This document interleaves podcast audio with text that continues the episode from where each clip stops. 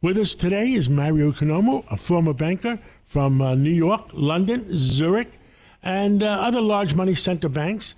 And uh, he usually gives us a report on what's going on in Europe. Mario, what the heck is going on in Europe? Are things any better or worse? So, good morning, Cats Roundtable. A couple of things to discuss this morning, and specifically, we know that President Biden, Biden met with uh, the German Chancellor to discuss potential China involvement uh, in the war in the Ukraine, uh, China supporting the Russians.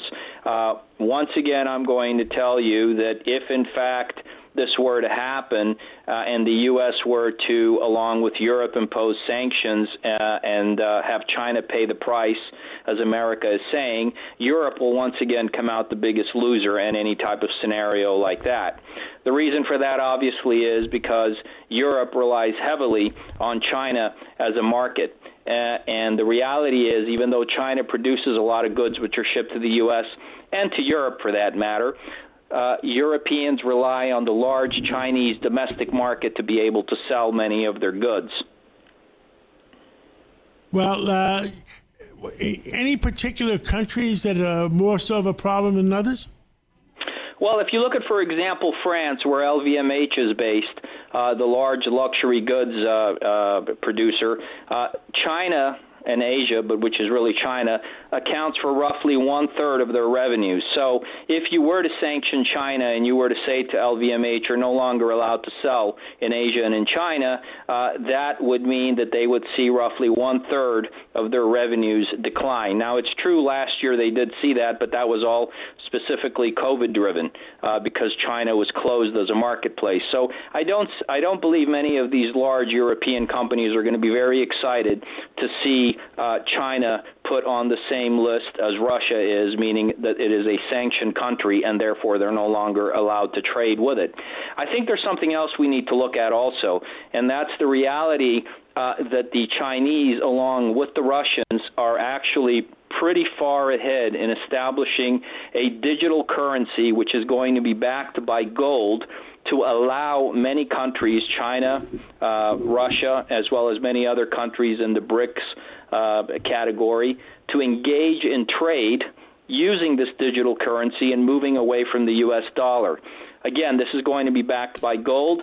We know China, since 2018, has been selling large amounts of U.S. treasuries, and they've been substituting that by buying gold in the open market.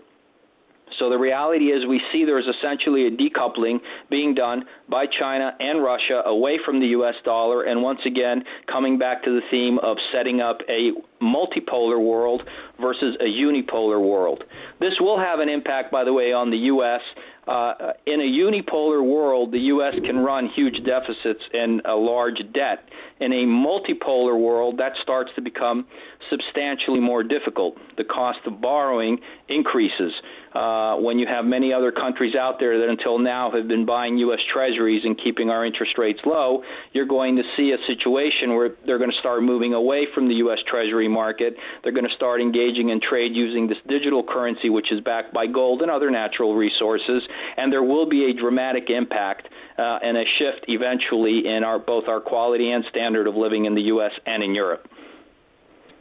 Understood.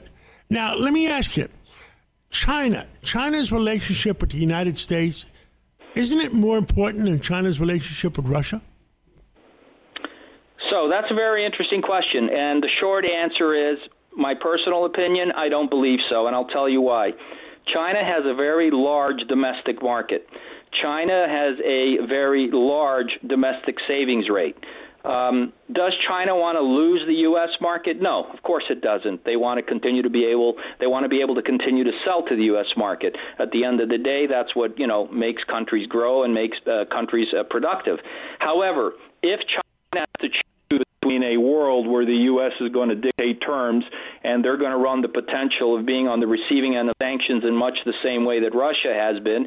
China is going to seek an alternative route, and I believe that's what they're doing now. I think that we're going to see a very real economic war in the coming weeks and months between China and I don't know how it's going to play out. There's a uh, regular conventional military war going on in the Ukraine, we know that. But there's going to now be a very strong economic war which is going to be waged between the US and China. Um, either way, U.S. and China being what they are, Europe will once again come out the biggest loser in any type of economic war that's waged between China and the U.S what is the status of Germany and France uh, creating uh, uh, nuclear uh, energy or, or talking about nuclear energy being a green energy? I think France will continue with uh, nuclear uh, power. It's a large component of its current industrial uh, uh, output in terms of energy.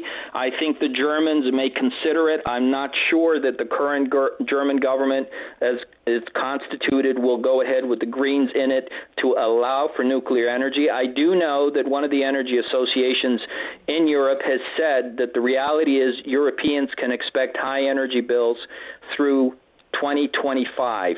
That's almost three years from now.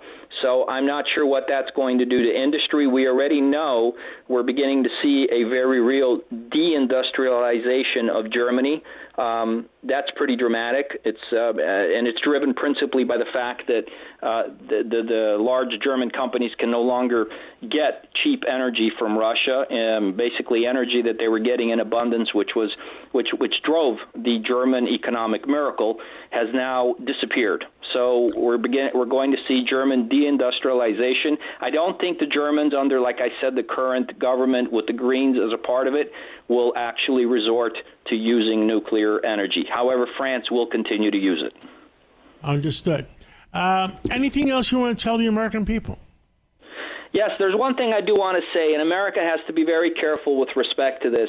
Given the deindustrialization that I'm talking about that's going to start to occur, that's already started to occur in Europe, America has to be very careful. Um, at the moment, China, Russia, they're all over the world. While America is strictly focusing on Europe and the Ukraine and mustering support uh, for the war against the Russians by the Ukrainians, this leaves a vacuum and a void in the rest of the world that the Chinese and the Russians are filling. They are going out, they're visiting other countries, they're establishing trade and relations. The Chinese, uh, uh, roughly 70% of the lending that happens in Africa is done by the Chinese. It's not done by the United States or by the Europeans for that matter. So the U.S. needs to be very careful that it doesn't focus all of its energies on the European Union, uh, and the European Union also needs to be very careful that it doesn't rely exclusively on the U.S. Because what will eventually happen is you'll have a Europe and a U.S., and you'll have everybody else. And that's not going to work in the interests of Europe or the U.S.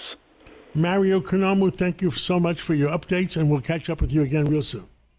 Thank you. Enjoy your day. Save big money when you start your next project today at Menards. Check out our great selection of garage and utility lighting options in stock, ready to take home today. We carry everything to help you illuminate whatever project you're working on. Shop garage and utility lighting products in store at your nearest Menards. You can also view all of our entire selection of lighting options today on menards.com. Save big. Hi, it's Lou Dobbs for Priority Gold, America's precious metals dealer. These are volatile times with high inflation, soaring debt, wars on multiple continents, and rising financial stress. Central banks are buying gold to diversify their reserves, so are many Americans. Call Priority Gold and find out how precious metals can help you diversify your portfolio. They're highly rated and happy to help. Call 1 303 6357 or get a free gold guide at PriorityGoldGuide.com. That's Priority PriorityGoldGuide.com.